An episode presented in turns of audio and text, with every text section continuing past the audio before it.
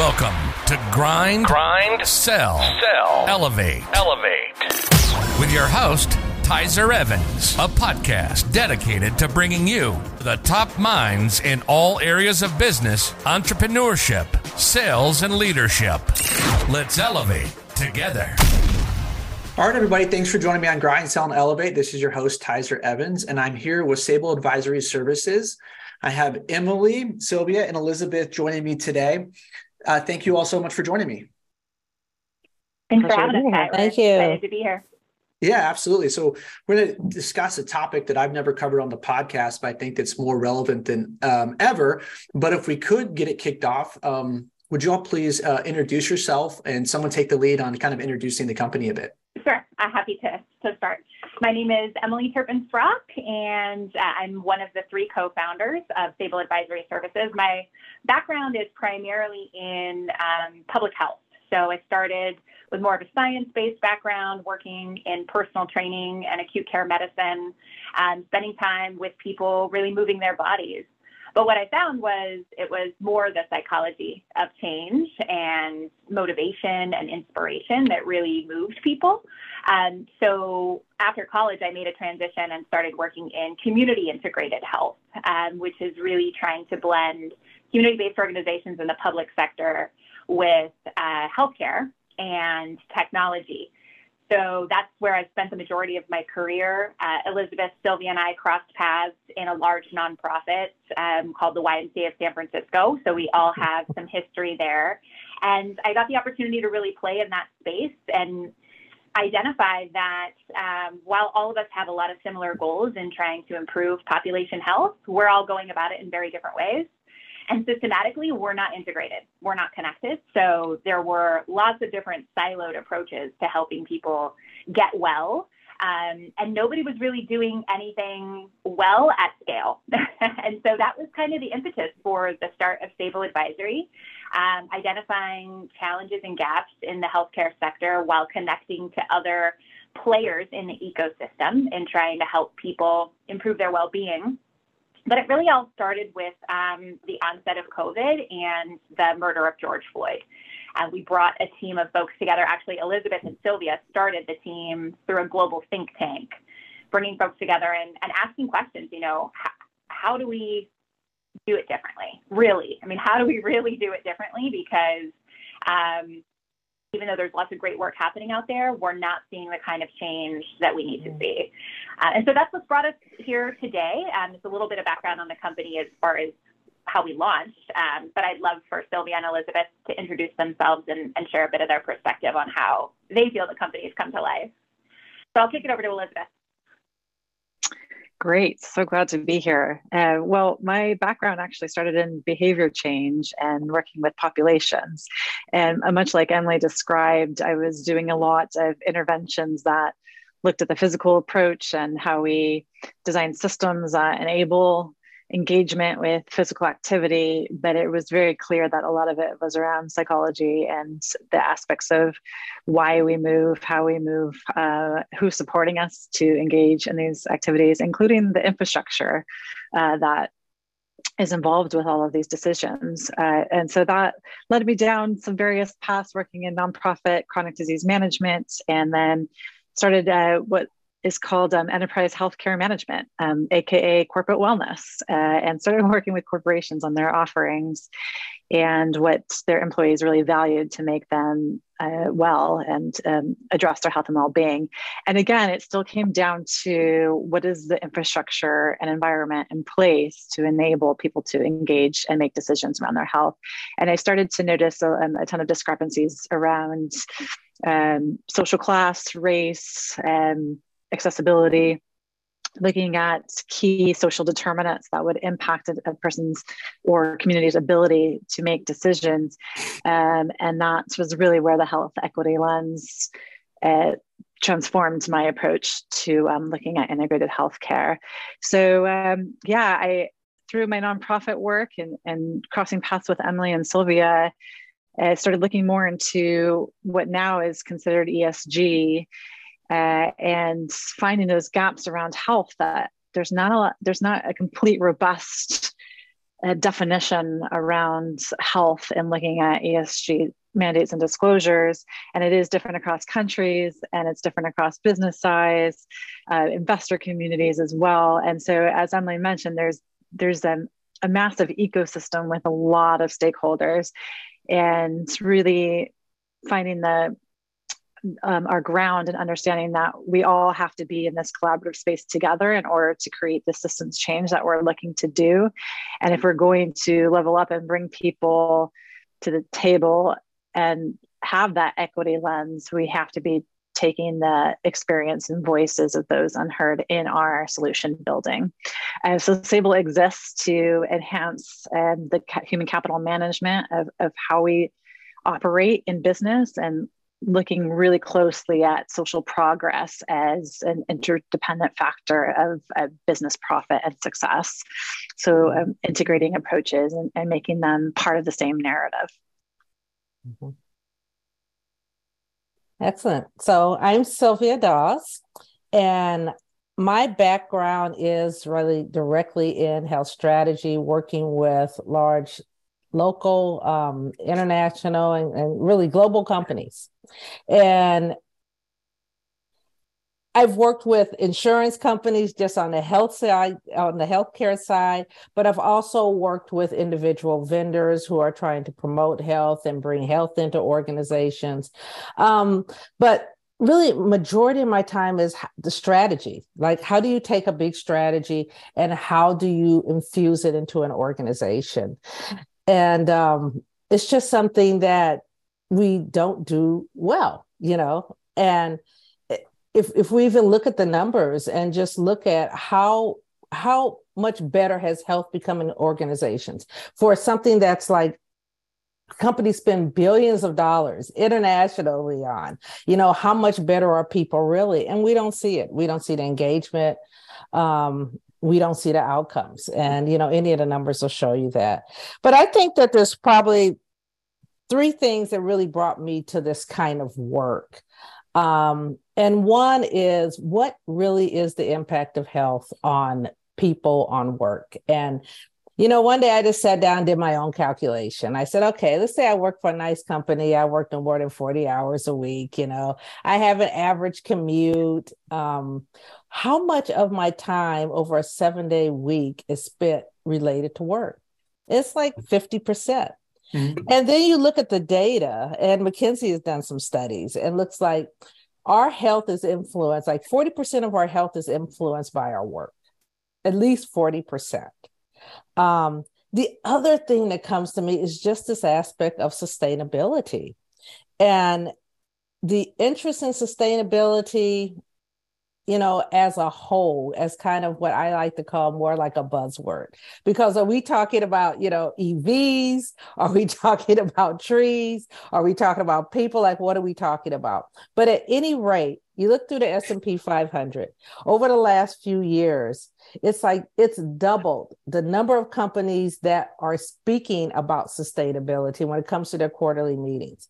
Now, how that actually gets implemented is separate, but it's there, right? There's an interest in it. And companies know that shareholders are interested in that, which brings me to my third piece, which is the stakeholder versus the shareholder. Mm-hmm. And, you know, another thing that our financial companies have been really watching for a really long time, probably 10, 20 years, is this evolution into stakeholder investing. So, or shareholders, yeah, sure. You still want a return on your investment. You still want your stock price to go up, but you want it done in the right way. You care about what's the product that's being made, you know, how are employees being treated? How is this impacting the community and the supplier chain? And, you know, an example of that is, yeah, you can use really great materials and make these great sustainable clothes, but then we look down the road and you're using child labor to make the clothes, which really happened, you know? Mm-hmm. And so it's having companies that are thoughtful around the human capital part, which is the health and employees, sustainability, and really how to build that and still have a really profitable firm. Well, thank you. That was a great intro, and I appreciate all the different perspectives and your unique experiences across the board. And you touched on a lot of really great points already.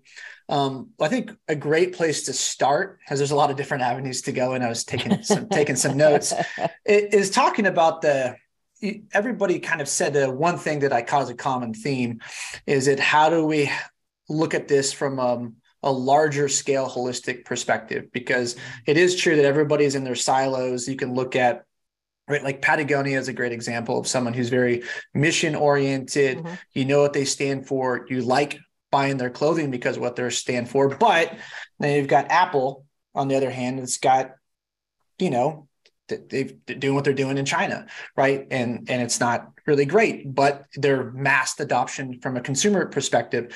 So how do we start to build something at scale where companies can all get on the same page? Because I think that everybody is siloed. So is there, maybe that's too broad of a question, so forgive me, but any thoughts around that, how to get a country and all these different individual businesses to start kind of rowing in the same direction, so to speak? I have some thoughts. Yeah, as do I. Yeah, for sure.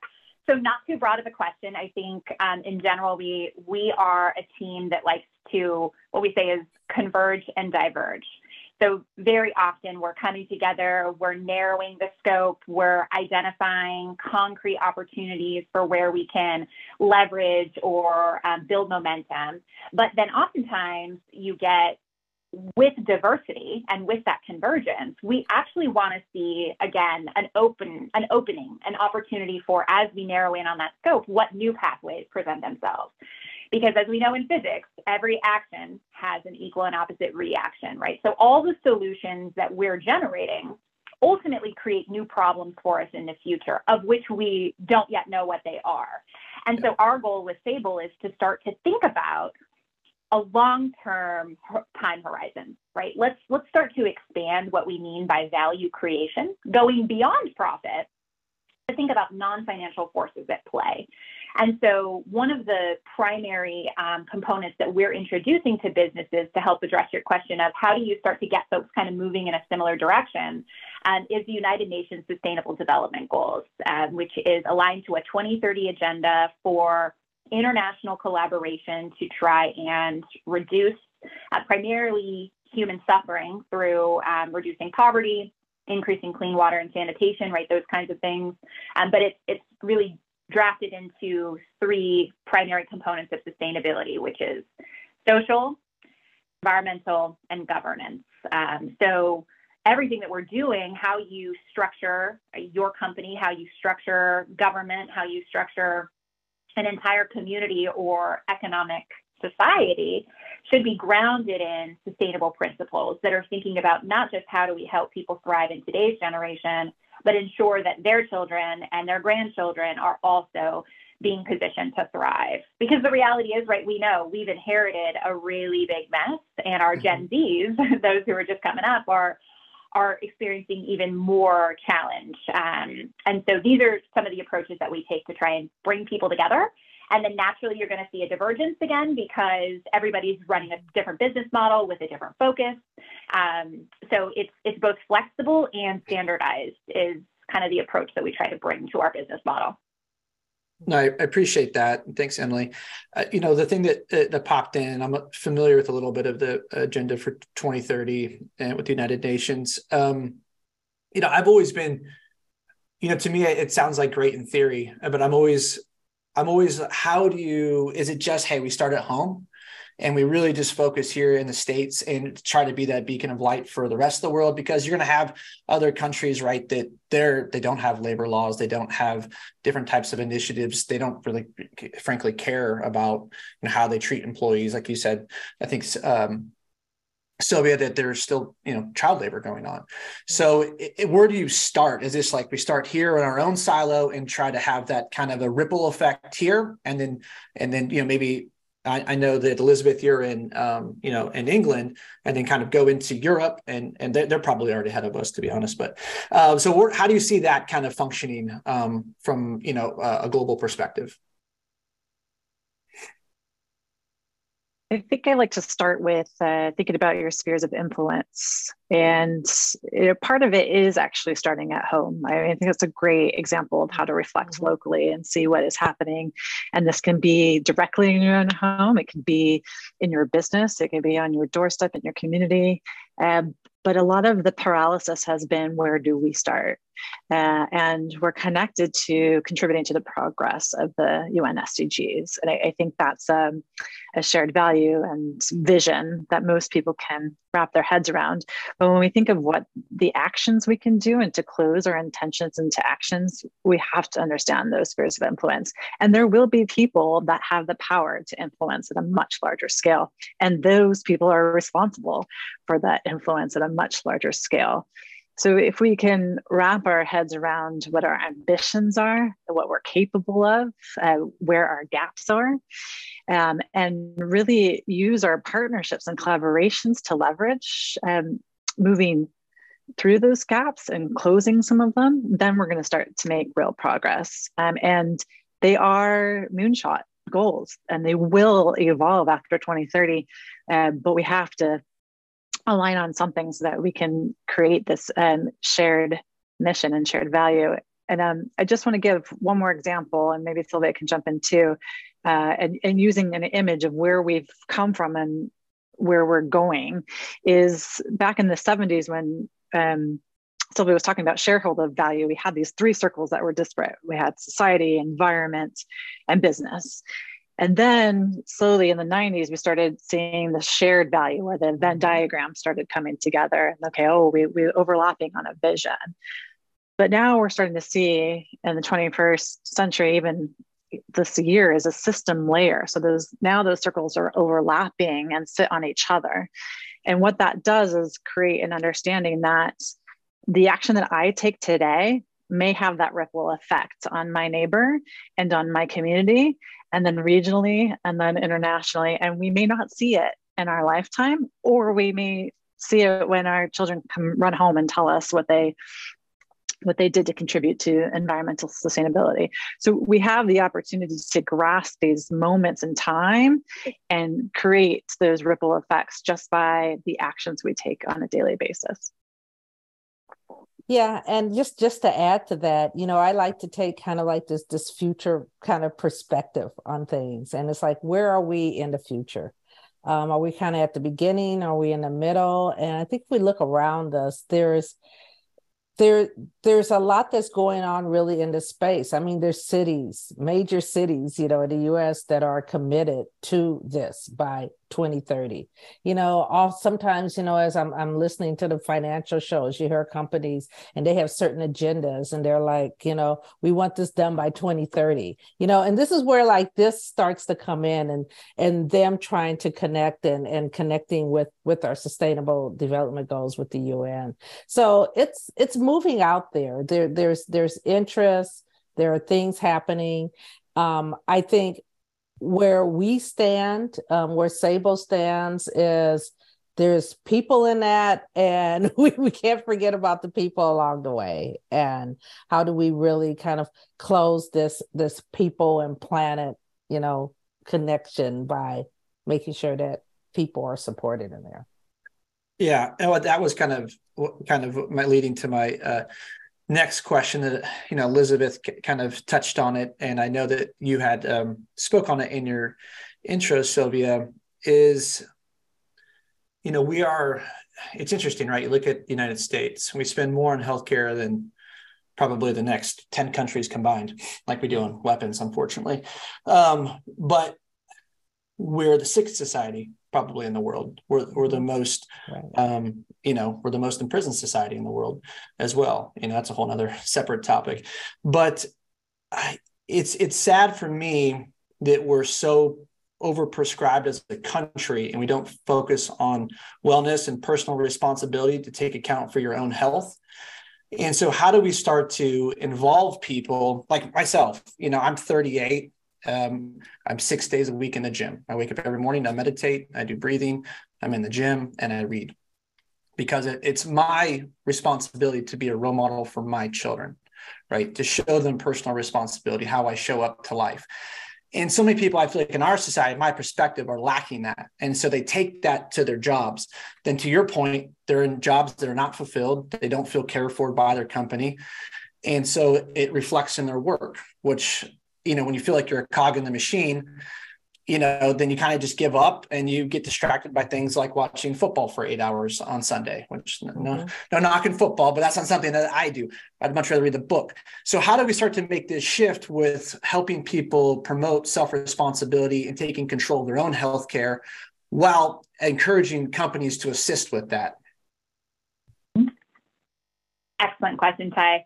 I'm going to throw some statistics out there just to try and help ground us with some of the things that you're articulating. So yes, it's true. There's, according to the Robert Wood Johnson Foundation, which is a critical framework that we leverage to help drive our work, which is their culture of health for business, says that fewer than 30% of American people believe that their own well-being is affected or subject to the interaction of those that are around them. Right? So there's a real misunderstanding or lack of understanding as far as how health happens, right? Which is absolutely socially interconnected. And so part of the challenge that we're seeing in the business world is that mindset, this sort of lack of personal responsibility or accountability for outcomes, right? That you have to be an active part of the solution if you expect to reap rewards. Right? You got to get into the gym if you want to feel better. You got to get into the gym if you want to build muscle, those kinds of things. But that's a highly simplified example, right? So when we start to think bigger picture, what we're doing with Sable is we're trying to improve human capital development, essentially centering people in the business model, because people are who are going to drive your environmental sustainability strategy. They're going to drive your product development to really bring in that profit. But the reality is we have a mindset issue. Primarily, we expect quick wins on short timelines with very minimal effort. And the challenges that we're experiencing in the world today are the opposite of that. They're highly complex, they're wicked, right? And they're integrated, which means that everybody has some sort of stake in solving the problem. And I think particularly in the U.S., we're not collaborative. We're highly individualistic in nature and from a mindset perspective. And again, we expect a short return in a short period of time with minimal effort. So that's a cognitive shift that we're working on. And with Sable, what we're trying to do is overall improve human health. So let's think about that the other way, reduce chronic disease. Right. In order to do that, we need collective action. We need everybody at the table doing their part to move the needle for upstream improvement, right? We got to get away from the short-termism and these quick wins. But before social cohesion, you need everybody to agree cognitively that that's the right thing to do from a motivational perspective, from an intuition perspective, all that, right? And that requires dialogue. That requires sitting together, sharing opinions and perspectives, listening to somebody who has a very different perspective than you do, not to agree, but to say, let's put all this in the bag so that we can shake it up and pull some things out that make sense for everybody to be included. When we look at the black market, for example, I mean, trillions of dollars are spent globally by black people buying all the products that we make, yet fewer than 1% of them are actually designing those products. So they're not a part of the solution at all, even though they're a primary driver of market value. So preceding all of this, before chronic disease reduction, before social cohesion and cognitive shift, we need social capital. We need to figure out how to bring people together to say, you know, without each other, there is no long-term time horizon. We can't do this alone because we're going to end up alone.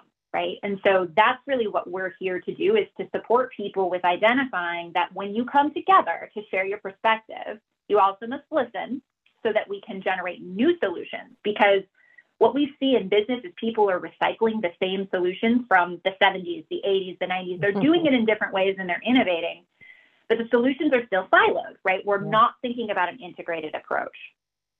So with that whole preamble, one resource that we highly recommend that individuals start to explore for that personal responsibility are the inner development goals. So the inner development goals sit parallel and alongside the sustainable development goals to support people with that cognitive mind shift that supports a more collective approach to well-being. I'll pause. Does that, I mean, I'd love to hear if there's anything else from the other girls, but does that bring up new questions for you, Ty? Oh, no, I mean, that was great. Thank you. I would love to hear if Sylvia and Elizabeth would like to elaborate or contribute. Yeah, you know, I think that's a really interesting question. And as I look at people and look at data and look at the connection of health to other things that go on in society, right? Go and look into the connection of health and sexism, you know, health and racism, health and how, and the trauma that kids really go through and that shows up in their life. You know, to Emily's point, this is really complex. You know, this isn't a simplified do A, B, and C, and you should be good. And, you know, I know from my work, you know, organizations will, you know, put in a bunch of health plans, and they'll put in a couple of challenges, right, to get their employees involved. And that works for a minute, but it really doesn't help, I think, people with what's going to get us excited about or knowing that we can take care of ourselves, particularly, I think, when you can step out every day, you can feel like any work that you've done has just been beat down, you know, by stress and news and, you know, so it is really complex. And, you know, I think organizations can create their own silos. They cannot make people worse. They can actually start to help to make people better, because I actually feel like organizations sometimes just make the situation worse. You know, I mean, Ty, you've kind of mentioned that, right? You're just a cog, right? You're treated a certain way and talked about a certain way. You know, I think that thoughts on it. Yeah, no, I appreciate that. And I think the statistic, you know, 40% of work influences health. And so it's just, you know, when you're treated a certain way in the workplace and you take that emotional stress or distress, you know, home, it's projected onto your children, onto your spouse, right? And that's very detrimental, because then you're just repeating the perpetual cycle where your children will grow up with those imprints. They don't understand how to deal with their own emotions, right? So it's a ripple effect. And then they enter the workforce. Exactly. And then they enter the workforce. And here we go. And I'm familiar, you know, being on the healthcare side, that's what I do. I help companies implement self-funded plans. And so I can see from what I would call, you know, in California in particular, it's a very challenging market, because you have a stronghold of, you have the BUCA carriers, what we call the BUCA carriers, you know, Blue Cross, United, and I don't know if I should name them, but right. It's, if you look at from when the ACA got implemented and you look at their stock prices, they've outpaced S&P 500 index, the health sector, pretty much every sector out there. It's been wildly profitable for them. And there's been no real incentive to make people healthy, although it was a good intention, right, of the guaranteed issue product. And I think that, Elizabeth, you said you spent time in wellness, and I've seen wellness plans, you know, when they're great, employers get excited, they put them in. It's like less than 5% of people really adopt them or utilize them. So how do we start to maybe leverage healthcare and the plans that, I mean, I have thoughts behind it, because that's what I try to help do every day with companies to make people healthy. It's all about, you know, I tell people, don't be reactive healthcare, be preventative, right? Like the best claim that ever occurs is one that doesn't happen. So that's what we want to focus on. But how do we get people to have a better adoption of making themselves healthy, and how do the companies maybe help to incentivize or promote that in a more meaningful way? Well, I'm just going to touch. Oh, go ahead. No, go. I can go on this one all day. Go ahead. Well, I want to bring back Sylvia's point, and then she'll continue on, because we have the same stream of consciousness sometimes. But this idea of personal responsibility that seems to be deflected onto individuals has a lot to do with accountability and health and well-being as a strategic priority. So we do some work with governments and policies, and if the policies aren't in place for people to engage in their health and the agency that they need to do that, they have to be safe physically and psychologically, and that comes first. Sylvia will talk about that all day, but I said this before, the environment has to be enabled for people to make those decisions and have confidence in their ability to do that. And so living in England, where there's socialized healthcare, we have this like reverse behavior where people rely on the NHS for their sick care, and they know it's there and it's a safety net, and they will use it and use it and use it without taking some responsibility for the prevention that could prevent them from going there in the first place. But that also comes back to the community responsibility. Mm-hmm. Why is it that we have don't have the support network? Where is the mental health support in the workplaces that mm-hmm. would prevent and actually recognize someone's shift that could put them into that place? So we have a responsibility as a society to understand the behaviors that are shifting and catch people before they move into that cliff where they're going to go into sick care. And once they're there, they longer term cycle of accessing care that is also rife with controversy and being able to access on time and getting the full support that they need to recover and also return back to work. Because here's the incentive, is that there's an economic incentive for people to be back in work. If they participate in society, that improves their health and well-being. They are active participants. They can make decisions that impact their families, their communities. And then also what we see and what we hope to embed and prove with Sable is that people in the workforce can actually be good for their health and well-being, and also improve productivity, and also improve bottom line and shareholder price and XYZ of economic prosperity. Yeah, and I'll just add, when I mentioned, organizations can make people less healthy, right? And I also feel like organizations are not really set up generally to support employees in that way. Yeah. I mean, from the kind of work that you're talking about, you do, you're probably basically dealing with HR, you're basically dealing with benefits areas. And that is this department sitting on this floor in this corner doing that work, right? And employees, right? All of us, right? We're impacted by a whole lot more than that. We're impacted by what's going on in the outside world. Mm-hmm. We're impacted by what's going on in our own personal social world. We're impacted by the other employees that we have to work with, right?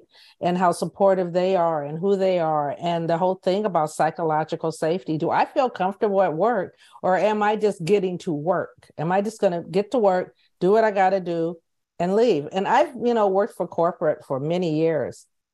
There's, places where I felt like, yeah, I could be myself. And there's plenty of places where I didn't.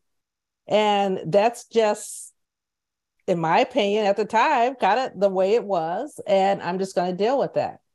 But it also has an impact on health there. So, I think then when companies turn and say, well, hey, we really want you to be healthier, and you get these random calls from these random, health companies because you filled a prescription for something, right? People get kind of irritated. I just feel like in the best case, all this needs to be flipped. This isn't a patchwork solution. Yeah. This is what Sable tries to bring, right? Let's come in, let's sit down with leadership, let's talk about what our goals are, develop strategy, co-develop, right, where we're going. Look at frameworks out there that are working, frameworks that fit, right? And start to implement that over time. This isn't something we can put in another something to try to fix the issue. No, that makes sense. And I can appreciate the safety component to it as well, because I said that now I'm obviously I'm dressed for work, and so it's a lot different than I spent a decade wearing suit and ties and whatnot, and it was very buttoned up, and it was very much like mind your P's and Q's, and so it's interesting. I've flipped 7 sales teams in my career, and the way that I've been able to do that was really creating a safe place for people to not see me as a boss, but just see me as an extension of them. And so they knew I had an open door policy. I met with all of my employees every year at the beginning of the year, and we discussed personal and professional goals. And I was vested in them as a person. I had weekly one-on-ones to help those goals. Everybody thought I was a psychopath because I had a daily meeting for my team. And the reason I had a daily meeting was to go back to an aligned vision.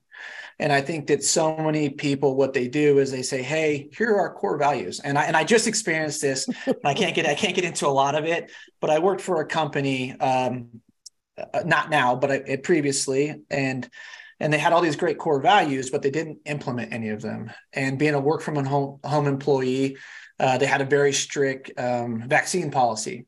And so, you know, I wasn't allowed to go to the office and stuff like that because my past of having adverse reactions, I didn't want to participate in that. And so I felt completely alienated. I didn't feel like they were aligned with their vision. I was trying to express myself to them medically, what was going on with me. Nobody cared. It was just shut up and do your job. And so, you know, I ended up leaving, which worked out well, but I didn't feel safe. But I've created that for other people. Right. And so I kind of understand on a small scale how that works. So how does that look when you talk with leadership to realize, hey, you've got HR, you've got sales, you've got, you know, project management, all these different people to help them align their core values to actually implement them every single day. Any thoughts around that? Oh, yes. That's what we do. So Ty, thanks so much for sharing your real world experience. I mean, I think that there are many people who are listening who can articulate a similar end result, right? It's like, I am hearing that these are the things that you value and you care about as an organization, but there's no congruence. That's not what I experienced. And ultimately what I've experienced in the workforce myself in supporting as an internal consultant, trying to help organizations align their values to their practices is that oftentimes the strategy is not operationalized. It's not thought through to the very end point of a particular worker's pathway aligned to their day-to-day job. So what we're doing with these organizations is we are identifying what their vision is and helping them to articulate very specific goals around their sustainability strategy. Once those goals are in place, we're really helping them to move from vision to impact. We want to help them understand where you're seeing the big picture in the blue sky, what impact is that having on each of your end users in the day-to-day, your worker, your customer, your value chain, and the community at large, including government and those who are making decisions for how society will be impacted. Mm-hmm. So I'm going to pause there for a second and come back to something that you said when you were describing that experience you have where if you're having a horrible day at work, you're coming home, you're yelling at your kids, you're taking it out on your spouse, whatever that might be. The reality is that business needs to start thinking about not just what's going inside the walls of the company, but what's going on right outside the walls of the company and how that osmosis, that interchange between in and out really does impact the function of the business. And that's what sustainability strategy is really helping us to understand is how are the environmental forces, those non-financial forces outside of the business impacting profitability, but also how are those non-financial forces inside the business impacting profitability? So that's what we help leaders think about. We have them come way up, come out of your division and understand how when those streams come together, what does the vision really look like, right? When all those things are performing simultaneously, and then let's identify what are the outcomes and key results along each of those divisions that we need to operationalize, measure with integrated, verifiable KPIs that cross boundaries, that cross divisions, that roll up into a single dashboard that's showing the big picture of the organization. We need everybody to be doing what Ty was doing, sitting down with their teams every day, translating this stuff, because the truth is it is hyper complex and higher level management has a different understanding of how those things work together. And if we're not talking to the organizational players who are actually delivering that work, that's where we see significant gaps. And ultimately it becomes the worker's responsibility to solve the problem because they're not able to talk to the executive level in general. And when we start to see that funnel, it's like an upside down funnel, right? It's like you drop something in, but once you reach the end of that funnel, it's too big to contain anymore. Yeah. And that's where you're getting into this idea of people are like, well, I can't even take care of myself because I can't get through my day job and actually meet the expectations that I've been told are meetable.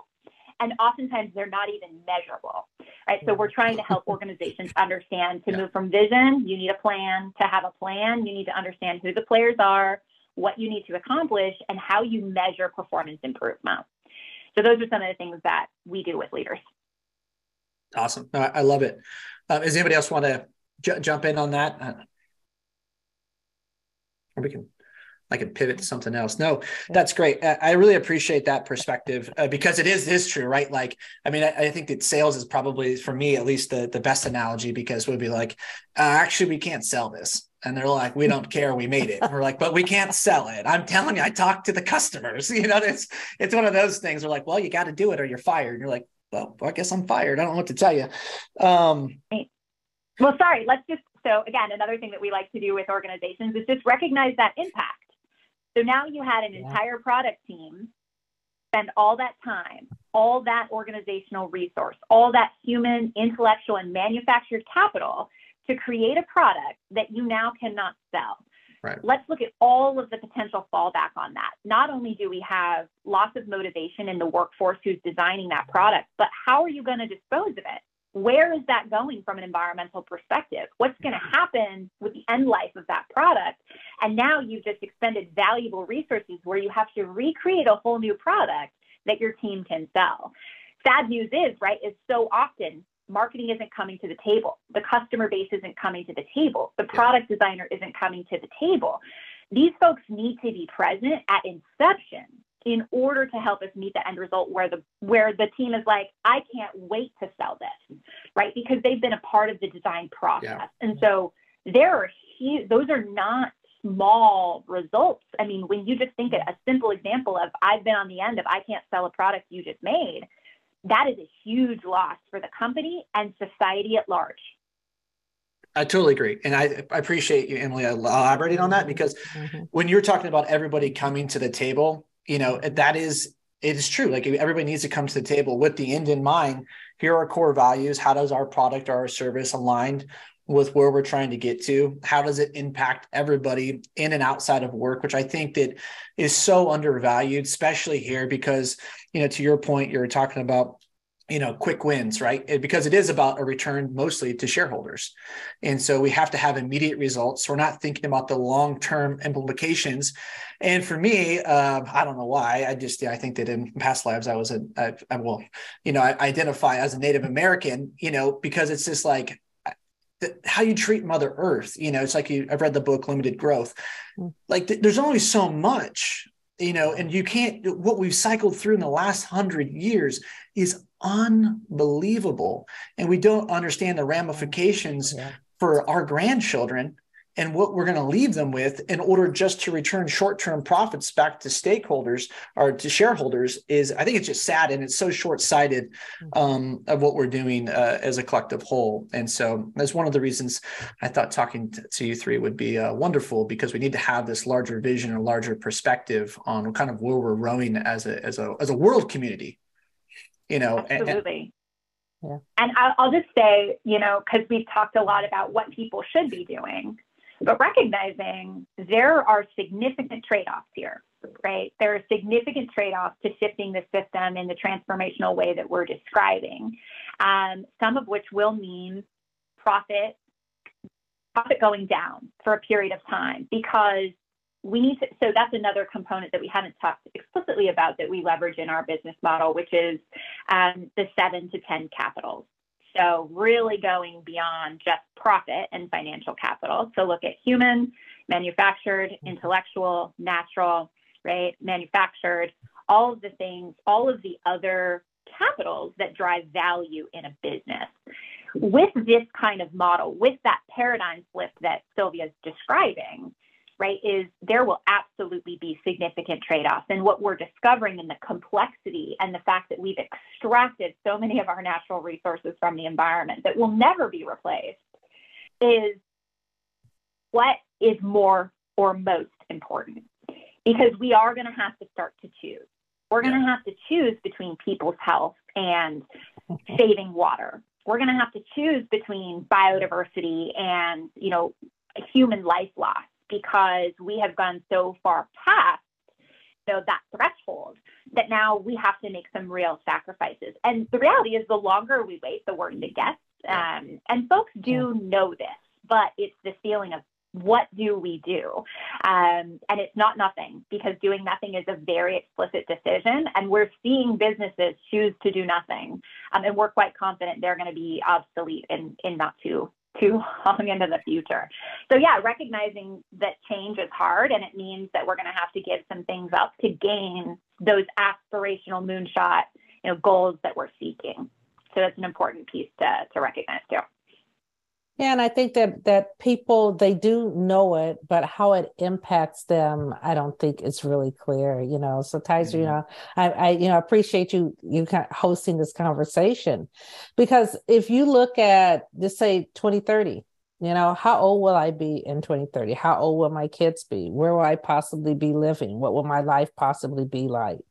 And you start to think about those and look at just, you know, what's going on with the environment. Right? What's going on with pay, people's pay, as an example, you know, where are we going with all that, and what could it look like, and actually start to think about it in our own lives, in our own time frames, in our own little homes and family situations. I think thinking about it that way will get people just more connected, because right now for a lot of people, it's just something that's out there. It's going to affect somebody somewhere or sometime, but I don't think they've really kind of brought it in that it is going to affect them. It's going to affect all of us. Yeah, it is going to. It's interesting. I've been reading, I don't know if anybody's ever heard of Manly P. Hall. He has some really interesting literature, and I've been reading his book, The Secret Doctrine of America. And it just really talks about the order of the quest. So it's not like a conspiratorial type book, but it is really talking about the idea of democracy on a global scale, and looking at different types of silos of countries or communities that had preceded us. And one of the ones he touched on was the Mayans, and they had the longest period of peace. It was 500 years without any type of war or conflict. And so it's, you know, what I guess I think what spooks people, right, is this idea of a one world type government or one world type agenda. And in some ways, like I can see the perspective of that, right? Because you think of this 1984 authoritarian type regime, which I think that, you know, it gets pushed out there and propagated in the wrong direction, where I think we need to look at it where you really globalization of everyone being on the same page, and to stop, because it is true. Like, we do have inequality, right? And that's just in our face. And a lot of people like to deny that that's not reality, but it is. But, you know, I heard a great perspective the other day online, and it was this lady talking about, like, you know, there's one race, there's the human race. And until I think that we really shift and have that mindset that, hey, like, we're all in this together. Like, no one's getting out of this, right? And the more you see it, it's China versus the United States, or, you know, Russia versus Ukraine, like all these different types of silos and infighting all over the world. Like, you can't have a collective mission, and that's what we all need to be aligned on. And so I understand the vision, but I feel just as frustrated, because I understand that we need to. It's like, what is it going to take, an alien invasion for us to come together? I don't know. You know, I feel like that's, you know, what we're going to get to, because it is daunting. And I worry so much about my kids, and I feel like that they won't have the same type of opportunities maybe that I've had or experienced life in the same type of facet. And so I don't know, maybe that's just, I know we're running up on our time, but any closing remarks on how people should think about the interconnectedness of the world in a really positive way, and why it makes sense to move in that direction? So good, Ty. Yes. Wonderful question. And I would say, you know, it is scary to think about the future. But the beauty is, humans were made to evolve. right? The planet was made to evolve. So we're evolving right now, as we've evolved significantly in this conversation, right? As we bring together different voices and perspectives. And what I'll say is it just requires a tipping point. We just need enough people moving in that collective direction to foster that momentum, right? These are the early adopters, which four of them are sitting right here, you know, really pushing that needle and saying, I'm going to be that one that brings my team of 100 people together every morning to review that strategy because I know the impact that's going to have a year from now. I'm not going to have to do it every day, but if I foster this tipping point that really moves people in the right direction to give them that momentum so that they can build that efficacy and that confidence that we've talked about to do it themselves, I think it is possible. And when I talk to the young people, I don't have children myself, but I have nieces, and I'm surrounded by young people in my general inner circle, they're excited. You know, they have a more tempered aspirational vision for the future. They're much more grounded in reality because what you're talking about, the theoretical, we love to play in theory, right? Mm-hmm. But when it comes to reality, that's a very different kind of result that we see. But the young people are excited. We just had one of our first Gen Z representatives brought into the House, you know, and so there's a real shift happening where mindset and perspective, you know, is out with the old and in with the new. And I'm not saying new is better, but we certainly need something different. And I do think that tipping point is coming. And so it's true. We're not going to get 100% of people. You never will. We're never going to have consensus, even in a democracy. But it's about getting people to understand there is something in this for everyone. And though you're too slow to see the benefit now, let me show you. Come along, right? So I think it is about those people who are listening right now and those who believe in what we're talking about. All I can say is, you know, keep going. You know, it is part of our job as change makers to hit the wall repeatedly, you know, but if I'm the collateral damage that ensures that future generations get to thrive, I think it's a fair price to pay. So I'd love to hear Elizabeth and Sylvia's thoughts on that in closing. And Ty, thank you. Thank you so much. This has been a lot of fun. So Emily says, keep going. And I say, stay curious. And in order to break those us versus them silos and controversy, we have to be able to start asking different questions and learn and reach across the other aisle and across differences and ask those questions so we begin to understand a little bit more, because this is very nuanced. And unless we embrace that nuance, the solutions will keep repeating themselves. So my final statement before I hand over to Sylvia is start moving from what is to what if and what's possible, because we do have the power to come up with the solutions together. Well, the only thing that I'm going to add is just to think about it on a daily basis. Think about little stuff, you know, think about random acts of kindness, even on a daily basis. It doesn't have to do with, you know, the spider that you didn't stomp on today, or it doesn't have to do with the person you didn't yell at. But just to start thinking about how can you just even mentally, and, you know, I mean, Ty, you know, okay, you got to talk about this, right? Mentally, even just think about a couple of things each day and how can you just move things in a positive direction? Or what did you just naturally do that moves something in a positive direction? You know, tipping points can tip slow, they can tip fast. And, you know, I think staying curious and what if this and what if that, and just paying attention.